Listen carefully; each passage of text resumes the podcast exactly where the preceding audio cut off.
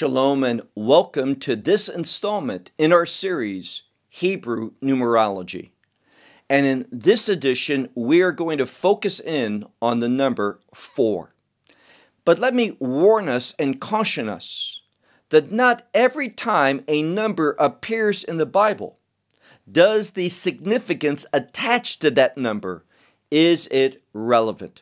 You see, sometimes God uses a number simply because that was the historical fact, meaning this happened two times or three times or five times. Or he uses the number because there were seven loaves of bread or three pieces of fish, whatever it might be. So, not always does that significance that we're learning for the numbers, are they a factor always in our interpretation, but frequently they are. So, with that statement made, let's explore the number four. And the place that I would like us to begin is in the book of Daniel, chapter 4. Now, what we're going to see is this that the number four, frequently in the scripture, carries with it a context of the entire world. We might say that the number four is a global number. And this is exactly what we're going to learn in this passage. So look with me to Daniel chapter 8 and verse 8. Let me give you the context. We're dealing with a beast, and a beast, according to the prophets, a beast is an empire.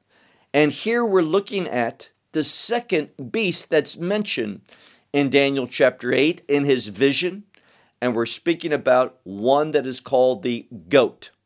And the goat is the empire of the Antichrist. And notice what it says in verse 8, Daniel chapter 8 and verse 8. And the goat magnified itself unto exceedingly, meaning simply, it magnified itself in an exceedingly great manner. And notice what it says. And when it was strong, notice that when it was very strong is the implication that its great horn was broken and went up four prominent ones in its place. And notice what it says not just four prominent ones, but it says to the four winds of the heavens. Now, what is it referring to? The four winds of the heaven. Well, just like we see the number four in regard to the four corners of the earth. It's not saying that the earth is flat, that would be ridiculous, but it's speaking about four directions. We speak about north, south, east, and west. And what the scripture is saying is this when this empire is very strong. That, that prominent horn in the middle of the forehead is going to be broken off. It's strong, very strong, but it's going to be broken off, and four others are going to arise in its place. Now, four is that global number. It represents the earth in its entirety. And what it's simply saying is that this empire, when the time is right, when it's strong, it is going to exert its authority, its power, its rule over all the earth, over the entire globe. And that's why one should see, and this is supported in the book of Revelation as well, that that Antichrist empire is going to rule over all the earth. It's going to be a one world government. Now, notice something else Turn, if you would, to the book of Revelation. Revelation and chapter 7. We're going to see that same truth and that same significance for the number four being expressed here in this passage as well. So, the book of Revelation and chapter 7, where it says, and afterwards, meaning after these things that we've just spoken of in the seals, it says, afterwards, I looked, and four angels, this can mean messengers, those who were given with an assignment from God. These four messengers were standing, and notice where they were standing in the four corners of the earth. So, four messengers, they have significance for all the earth, and they're standing in the four corners of the earth, meaning towards the north, towards the south, towards the east, and towards the west. And they were holding on to, meaning exerting authority over the four they were exerting authority over the four winds of the earth. Notice how the term of the earth appears over and over.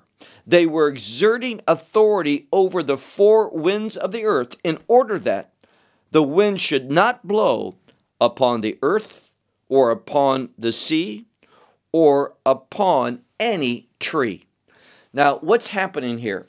These four angels have the wrath of God to be poured out over the entire earth in its totality.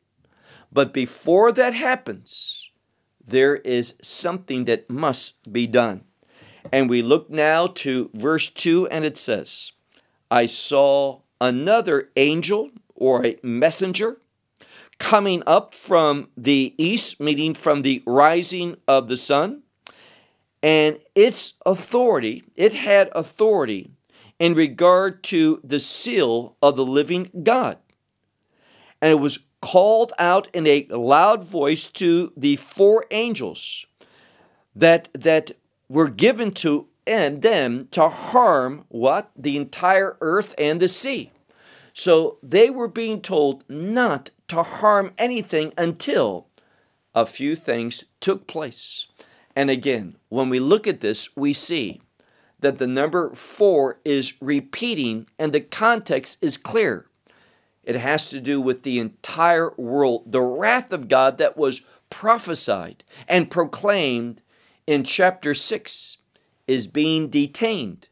That wrath is not going to fall upon all the earth in its entirety until God seals that 144,000 with the seal of the living God.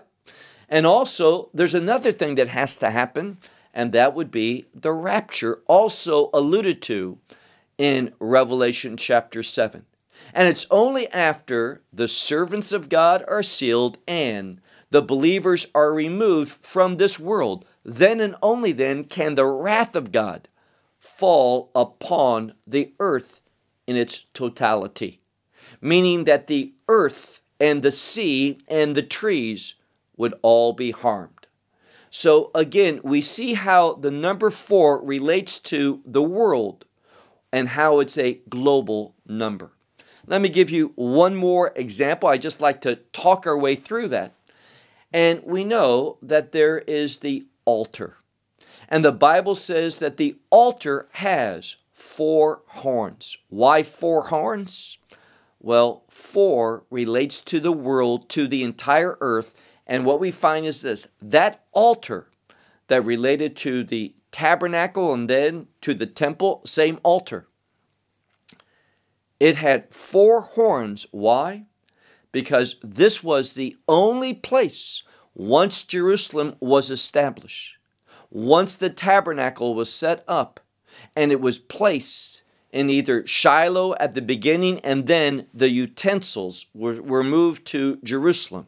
Once that happened with the establishment of the temple, there was only one place in all the world to sacrifice, one place that was uniquely set apart for worship and it was Jerusalem. And that's why the Temple Mount is in Jerusalem. The place of worship and the altar of God is the only place, this altar that has the four horns. So, my encouragement to you is as we learn the significance of these numbers, when you come across them in the Bible, give strong consideration to whether in that passage, that significance, of whatever number we're, we're dealing with, if that significance is relevant, if it adds to one's understanding and assists in arriving at the proper interpretation again. Does that significant of that significance for a particular number? Is it always relevant in that passage? Not always, but frequently it is. And it does us ourselves well to know that significance.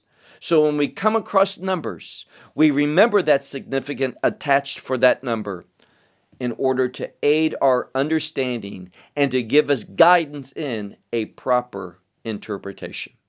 Well, I'll close this installment with that until next time, and we turn our attention to the number five. Until then, may God bless you as you study His Word.